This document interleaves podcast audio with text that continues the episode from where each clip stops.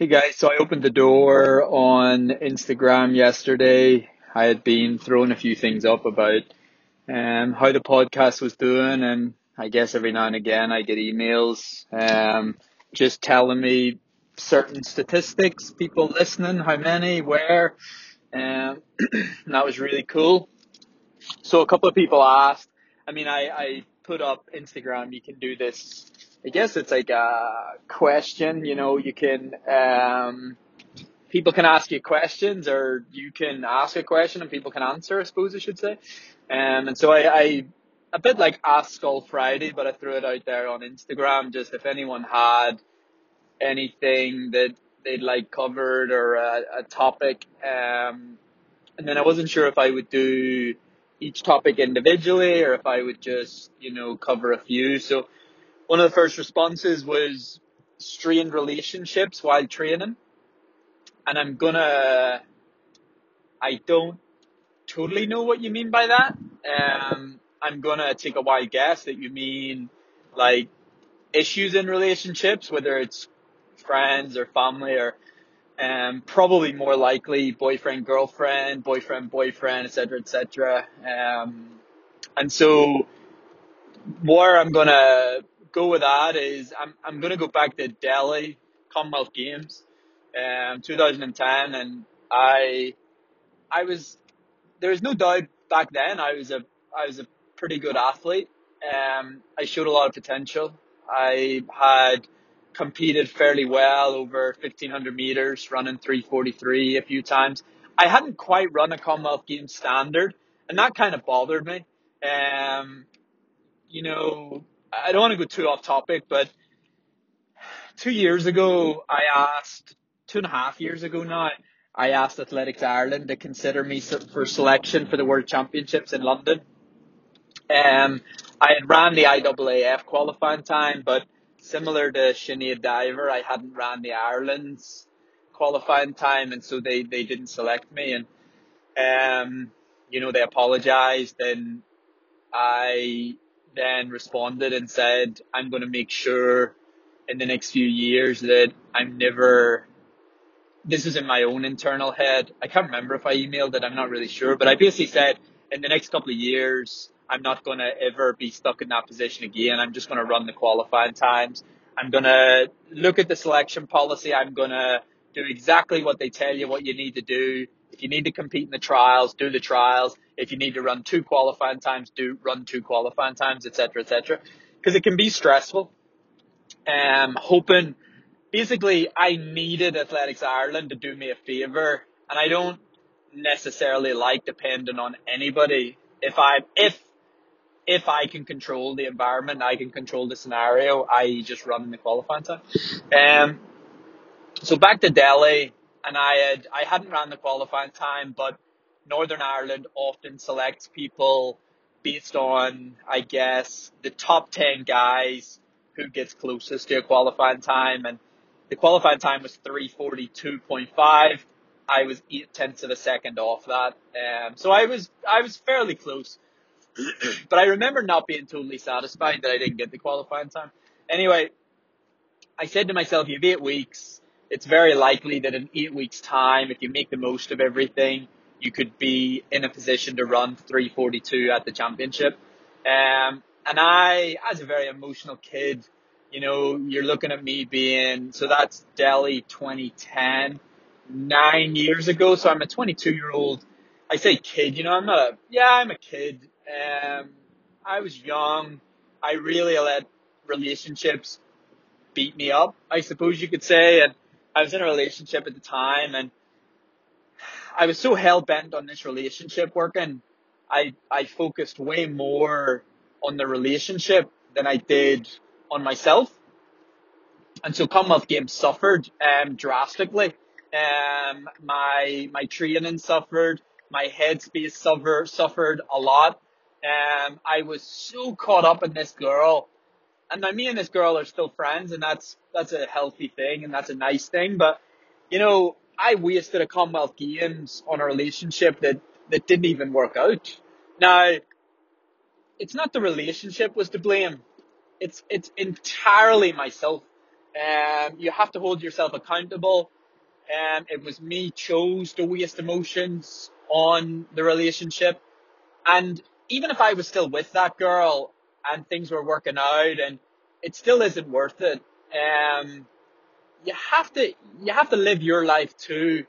And so what I would say is pick your battles. Um, it's okay to have arguments. It's okay to have disagreements, but you need to take care of the things that you need to take care of.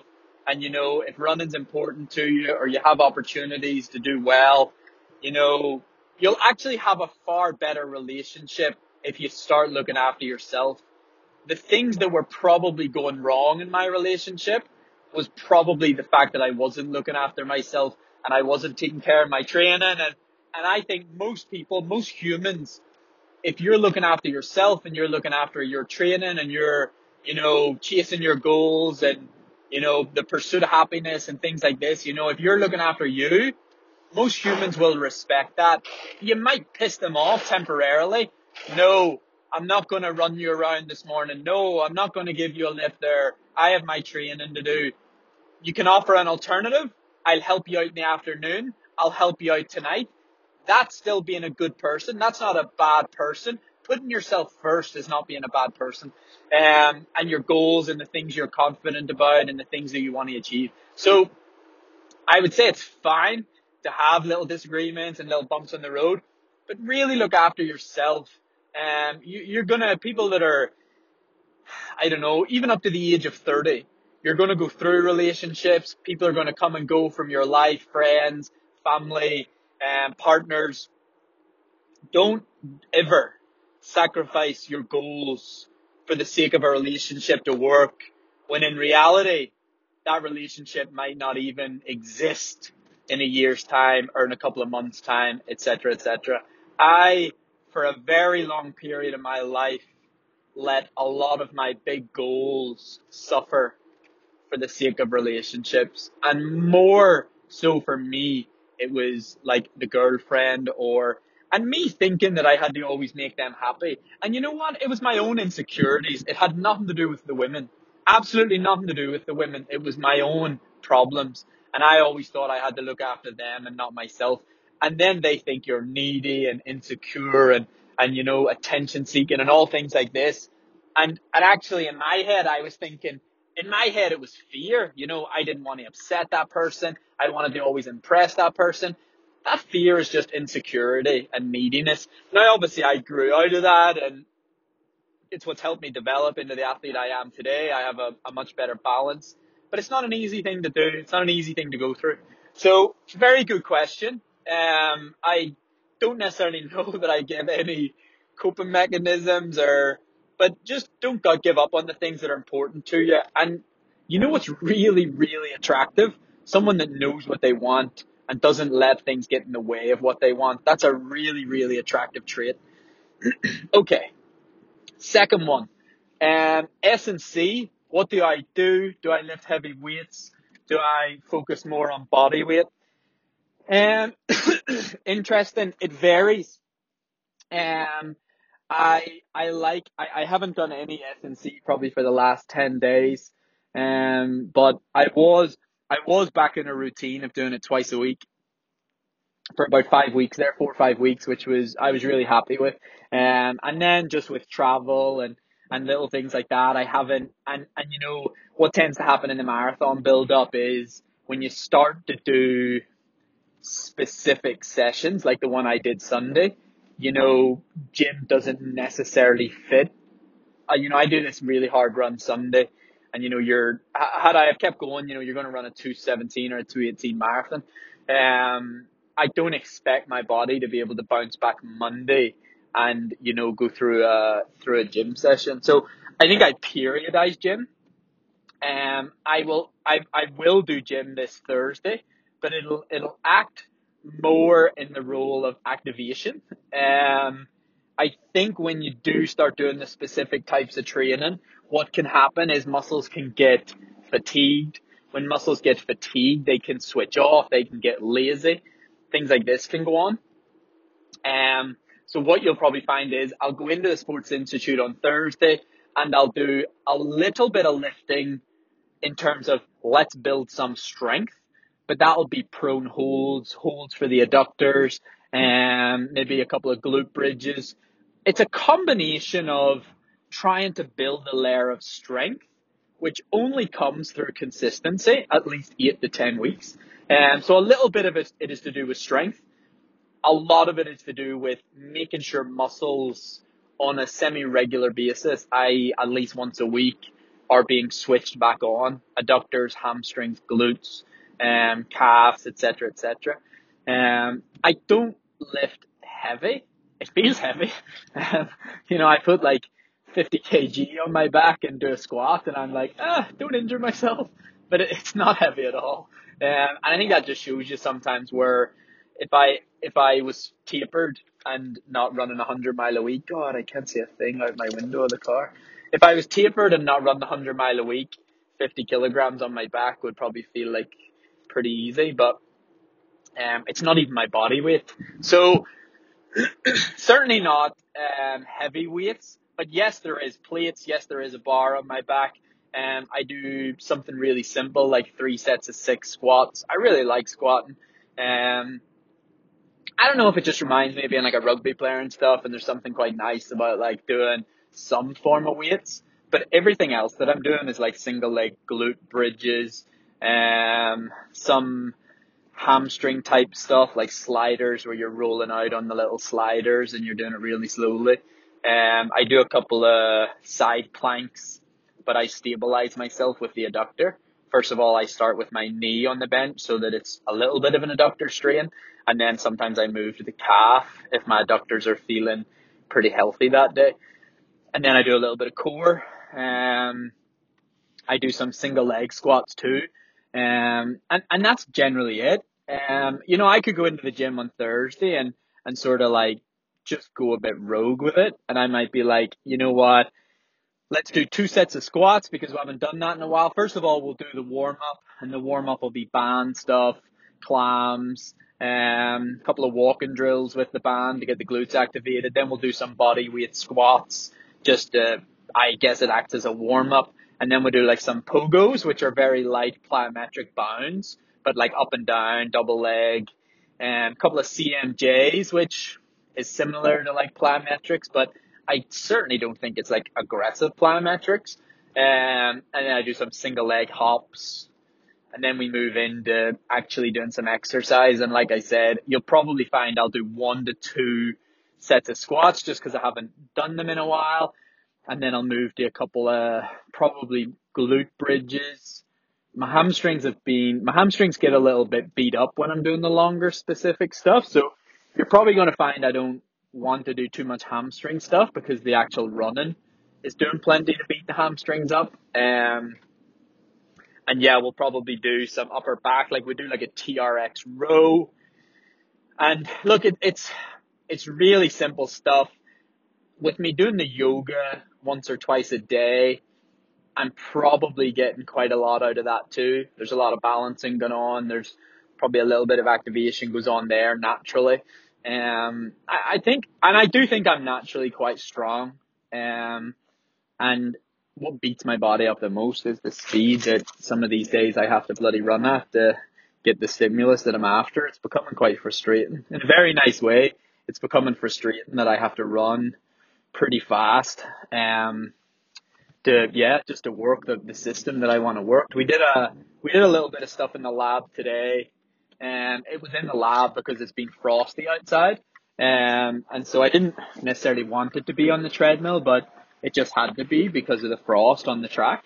Um, and you know, I'm, I'm doing like 20, 20 to 21 kilometers an hour on the treadmill, like alternating three minute reps and one minute reps. Um, and bloody hell, like the lactate didn't go above two, which is pretty fucking annoying because I probably would have wanted it to have been like two and a half, three to be honest with you today, but it didn't go above two. And I I didn't want to go any faster than that. Like I don't really want to go quicker than 430 to 440 per mile on the treadmill without worrying that like I'll upset my hamstrings. Um so yeah, that was interesting. Can I squeeze down there? Alright, calm down, darling. She's shouting at me. she was so angry that lady. I can't believe that people would get like that furious to get into the apartment block that I um, stay in. There's like a left hand turn, and it oh, it's not my left hand turn. I sorry, I have to turn right, and there's a wee arrow on the ground in the lane that I go into that you know it's the other way. Like, but I I don't honestly know how I would turn down. It's a it's a dead end street, and so I guess you'd have to go down to the bottom of the street and somehow come back on yourself and then left hand turn into. This woman was angry, like shouting, angry. You're in the wrong fucking lane. oh, poor woman. Um, but she was mad. Um, but yeah, no. Um, it, it, it is getting slightly frustrating the speed um that I that I have to because my hamstrings just don't love life when I run that fast and um, I, I, I, I didn't want to go any faster, um, cause, cause like I say, it just puts more stress, especially when you come back from a run like you do Sunday. But like Sunday was a really good run, but the heart rate and even the lactate that I tested at the end, it's, it's not high. Like I, I remember thinking about Ches and, and Ches has got to the point where he's so good that like, it can it can seem scary the speeds that he's training at, and a coach would almost be like, "Whoa, whoa, slow down, slow down." But Ches used to say to me, Skull, it's easy. And I'd be like, fuck, I can't believe it. It's easy because holy shit, like you're running so fast. But I almost thought there might be like a detraining effect. By holding an athlete back all the time, it's almost like it acts as a detraining effect. Um, if you're not pushing the lactate up, if you're not pushing the heart rate up, and you're never working harder than pretty low millimoles of lactic and pretty low heart rates, how do you ever push the training forward? Um, all right, next question. Um, cadence, it drives me crazy. I have a very good cadence in races, but um, sorry, one second. The physio texts me. Um, I have a very good cadence in races, but can't keep the same for a slower run. I don't think you should be trying to keep it the same for a slower run. Now, I don't, I don't keep an eye on my cadence. I want to say that it's about 190. Um, Um, the physio thought it was tomorrow. Um, I want to say it's about 190. Sorry, I'm being annoying. Um,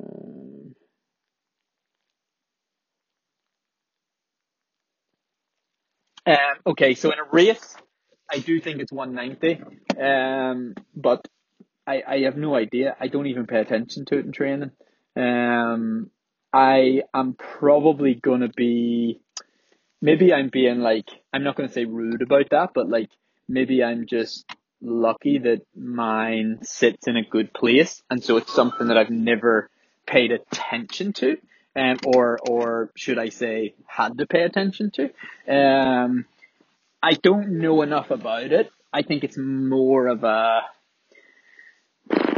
S and C guys forte maybe. Um, what I would imagine that would help is the likes of um, when when Rob Denmead helped my training for a little bit. Um, after we did like hill reps or after we did sometimes on a long run day actually, Rob used to set a couple of quick feet.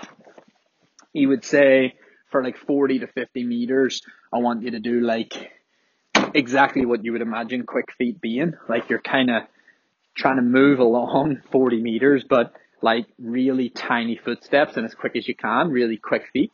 Um, single leg bounding, um, running bounds, so pretending you're running, but kind of do it in a bounding way, bounding from left to right. It's best to do this uphill so that it doesn't um, put too much stress on the legs if it were to be downhill or, or even the flat could put a lot of stress on the legs. Um, very tough one. Speed drills, agility drills, mate.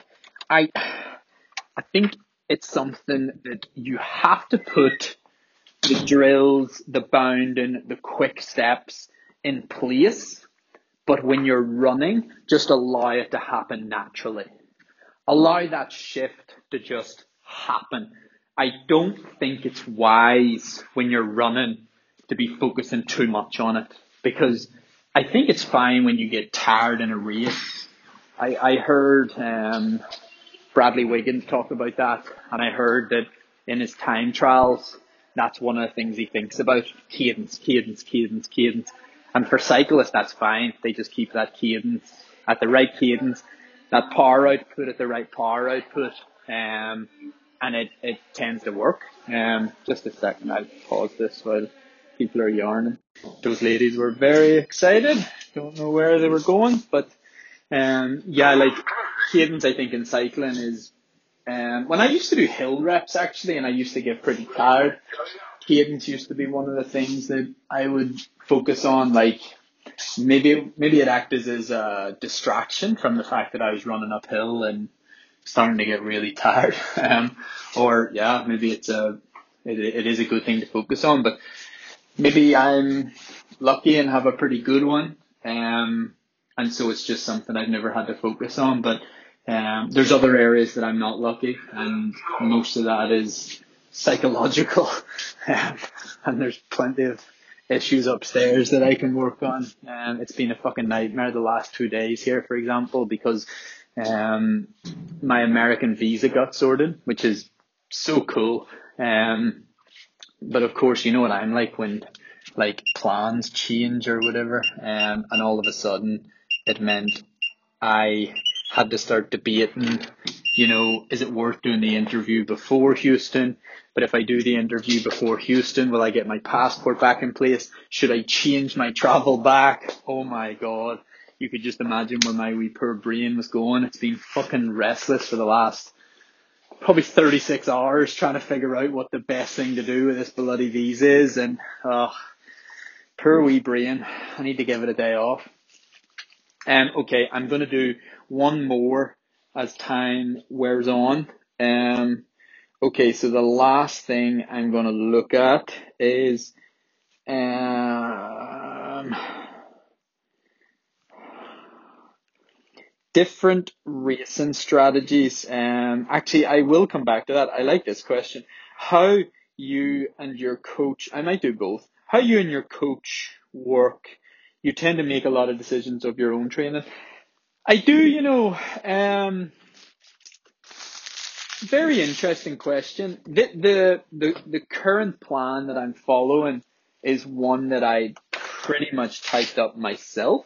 Um, but I, it would be very wrong of me to, I did a talk with the Belfast Marathon squad at the weekend. Um, and one of the only reason I ended up doing a talk is because Jackie asked me, Jackie Newton, high performance manager, asked me, you know, is there anything I would add or is what did I think of the day or how things were going? And I was like, look, if these guys want to make the Olympics in um, four years time, the first thing they need to learn is what it takes, what sort of training it takes to become an Olympian, first and foremost. Um, and I, I think that's so important. If you don't know what kind of training you should be aiming to get to. Um, doesn't have to be overnight. It can be a slow process, but it, you have to fucking know. Oh my god, I run 60 mile a week now. Like, if I was going to take up cycling tomorrow, the first thing I'd be doing, or triathlon, or any sport, how my brain works is the first thing I'd be doing is going, alright, what the fuck training is Alistair Brownlee doing, Jonny Brownlee? Why would I be asking that? because they're the best in the world. You know, it, it, to me, that's just common sense. Um, and, and maybe other people do that. I don't know. I'd imagine a lot of people do that actually. Um, but it doesn't mean that I'd go day one and try to do what they do.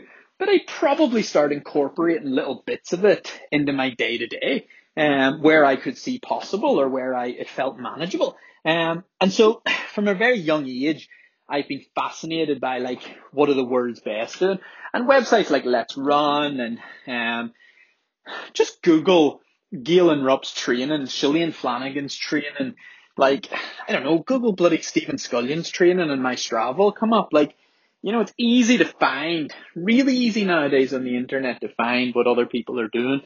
Um, and so I've been doing that for years. Um, and so when I most of the time that I ask a coach to help me, it's not because I don't know what plan would work or what plan I could set myself that would create a good result. It's that it's far nicer to share the journey with somebody.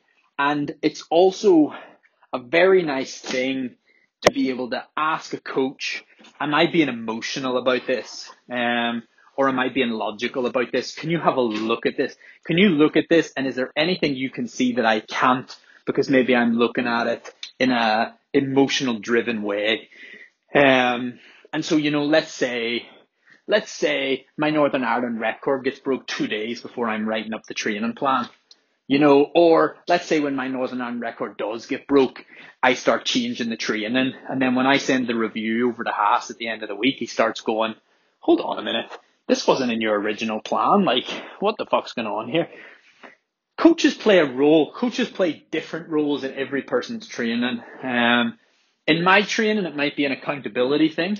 In my training, the role of my coach is to ask the question of, you know, where are you going with this plan? Like, did you not say you were going to do five weeks at altitude and then one week here and then, you know, or two weeks, whatever, you know what I mean? It, the role of Haas is so that I don't, I just don't go rogue because when I go rogue, fuck, I'd change the plan every single day.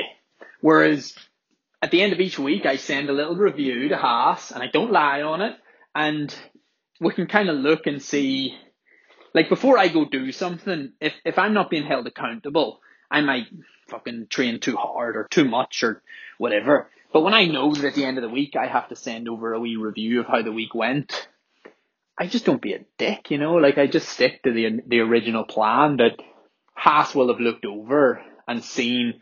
I think that looks too tough. I think you should do a bit more weeks at altitude or blah blah blah.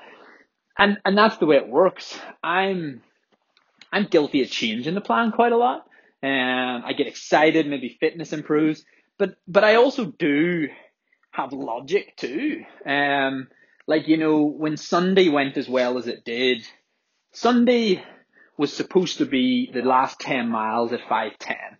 It was supposed to be five fifty for the first twelve miles, and then five ten for the last. But that was a prediction. That was a prediction that when I put the heart rate, the marathon heart rate that's what speed it would have been. So I put the heart rate, the marathon heart rate, and it just so happened to be as fast as it was. Um, next Friday was set up to be 14 miles at marathon heart rate.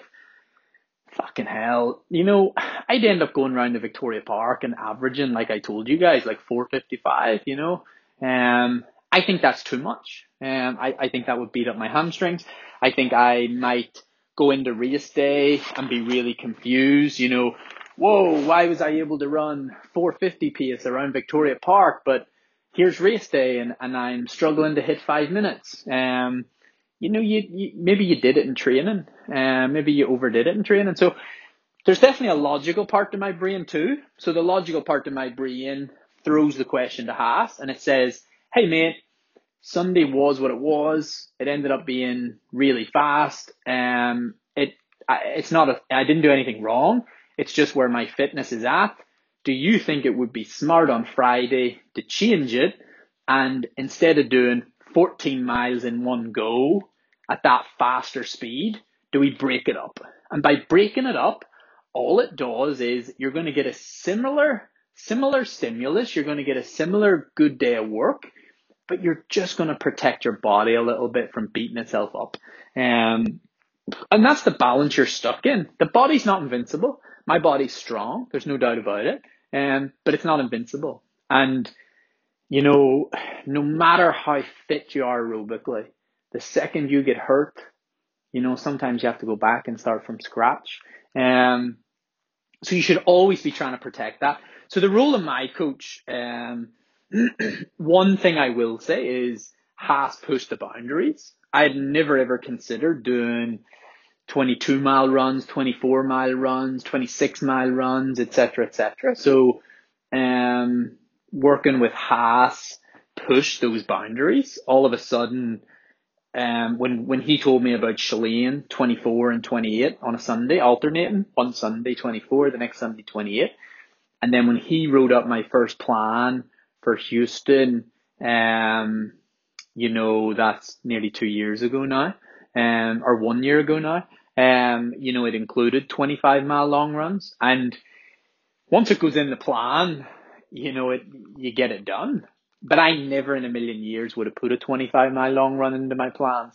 Um, all the plans that I would have read would have been about like Kenyans and um, things like that. And apart from like Kipchoge, they don't necessarily do consistent long runs on a Sunday. Some of the plans I've seen, there there definitely is long runs and long sessions, but not like consistently on a Sunday like what most Westerns and Europeans do.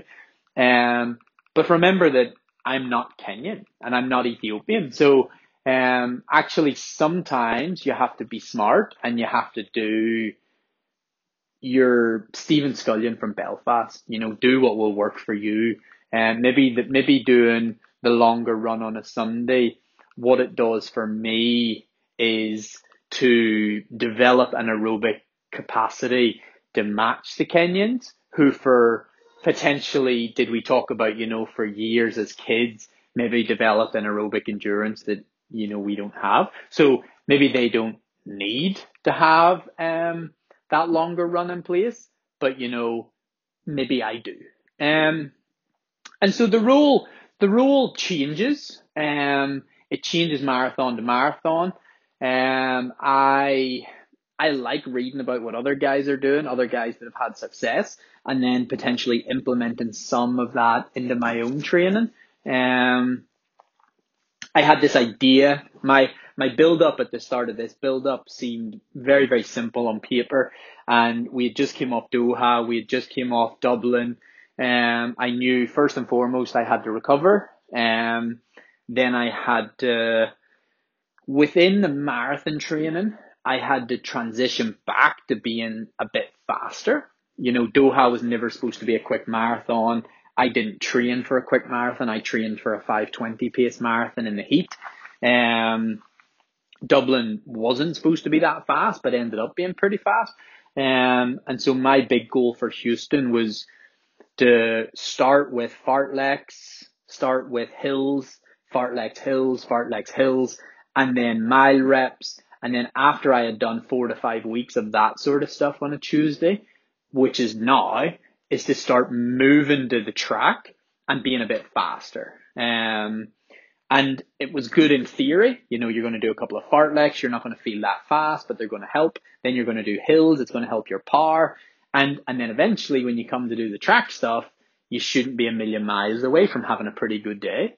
Um, and, and I think that's what's roughly going to happen. Um, so that was my idea. I sent it over to Haas the, the template that I send, in, it includes a lot of the staple things that Haas put in my first program.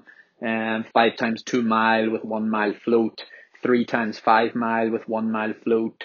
You know, you build the long runs, 17, 18, 19, 20, 22, 24. Um, this Sunday I might even go a bit further, um, like 20, 25, 26, but not at any serious pace, just, um, like pretty solid. Um, so yeah, it, it's a it's definitely a combination. Um, I think that works best if you have some kind of knowledge of training. There's nothing like being motivated to do your own training that you set because if someone else sets it, it can seem daunting. If you set it, it's a bit like, well, I mean, I set the fucking thing, so you know, I can't really complain about it. um, but you have to work with it and you have to give your body what it needs. Um, but you also sometimes just have to do the session that potentially in your head makes sense. Um, providing there is some form of, I don't know, logic or science behind it. Um, so yeah, look, we're now at 34 minutes. Um, I think that will potentially do today. I, I stretched that out a little bit just as I do talking. Um, but I, I'll come back to it in a day or two and I'll answer a couple more of the questions. I'm just going to go take a screenshot um, of some of the other questions that I missed. Um, but yeah, thanks very much, guys. Um, hope some of that was useful, um, and I hope you gained maybe maybe something out of it. Um, all right, guys, have a good day. Bye bye.